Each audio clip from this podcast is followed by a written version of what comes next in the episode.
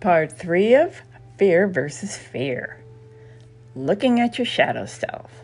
In Part 3, we explore the shadow self, learn what that is, and what we can do to help clear it out. What do I mean by the shadow self?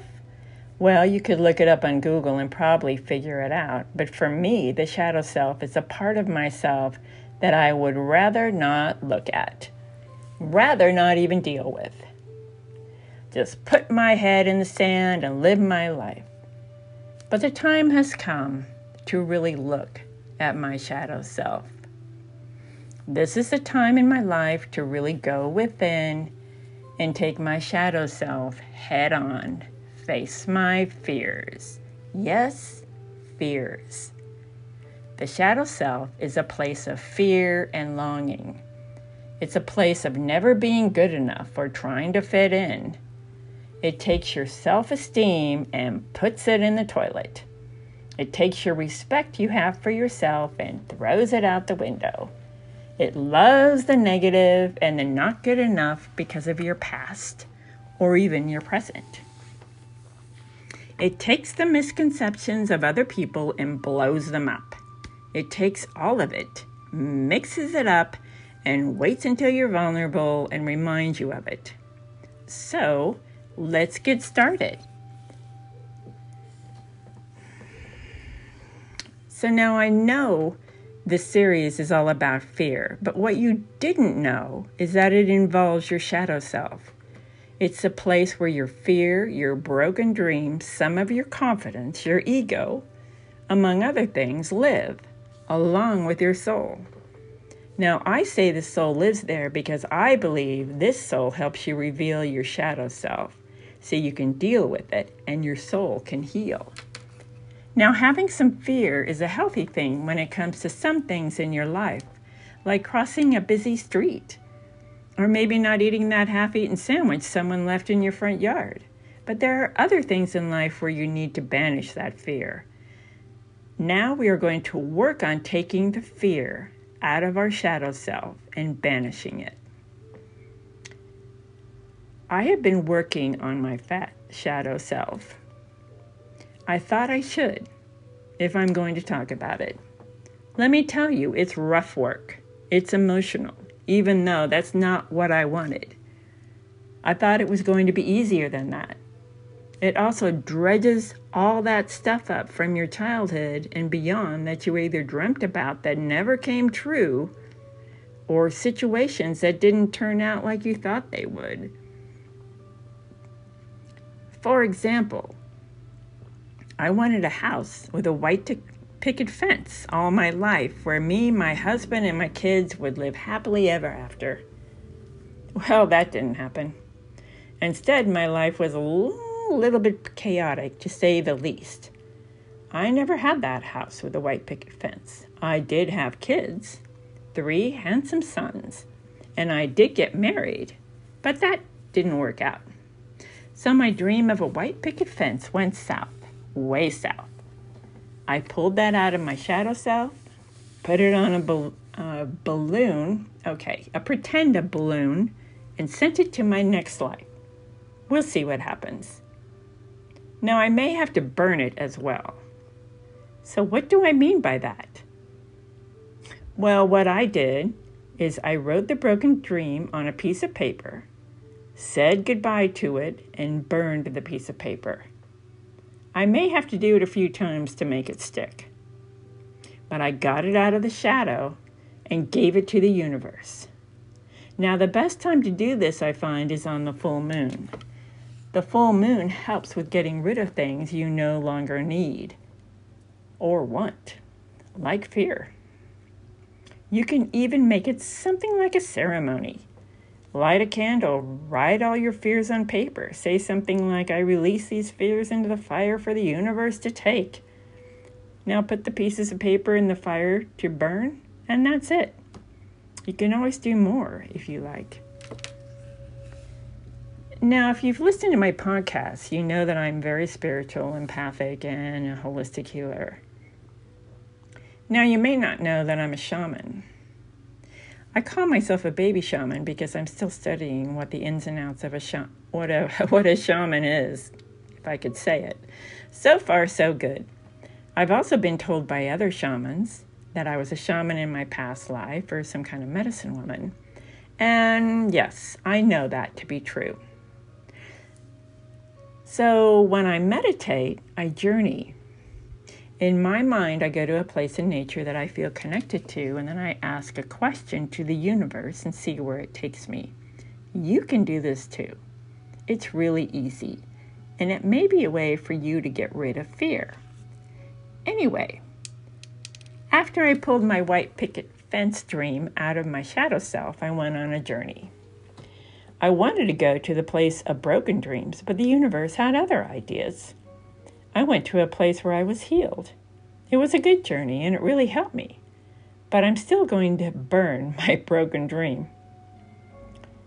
So, the other thing that could be in your shadow self is fear, and this is what this series is all about, right? So, let's look at fear from the shadow self. And your shadow self is where I feel fear lives. Any kind of fear fear of intimacy, fear of love, fear of yourself, fear of success.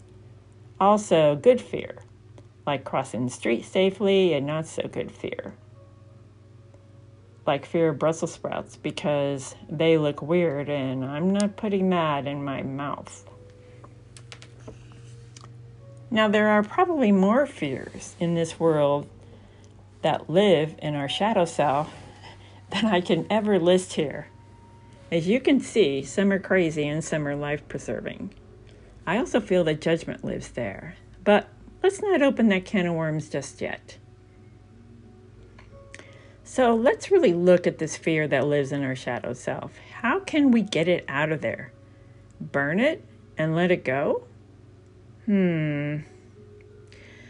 I think we need to look at what caused that fear in the first place. Was it something someone said to you that made you feel a certain way so you don't want to go down that road again? Or someone you trusted stole from you or didn't show up when they said they would? So you told yourself, I'm never doing that again. Now that is fear. Fear that you will be hurt again, and who wants that? So, what can you do about this?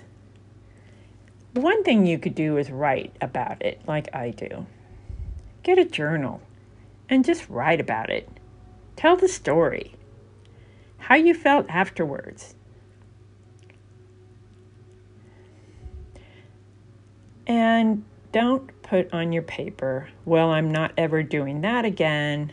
Don't do that because you're limiting yourself if you do that. You're putting it out to the universe that you don't want to get hurt like that again. Because, as we all know, you probably will. Now, I know you don't want to get stood up or stolen from again. You don't want your heart to hurt again. So you shut down that part of your heart, and that part of your trust goes south. But let's try looking at it in a different way. So you got hurt because of someone else's issues. Did you hear what I said? someone else's issues, not yours, someone else's.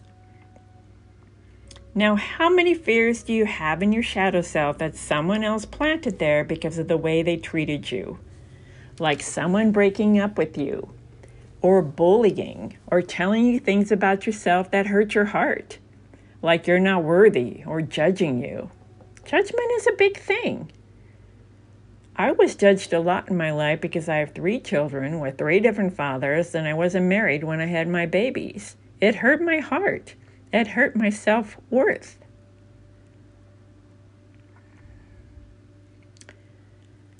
I'm not saying that you need to get rid of all your fear, only the fear that doesn't serve you anymore.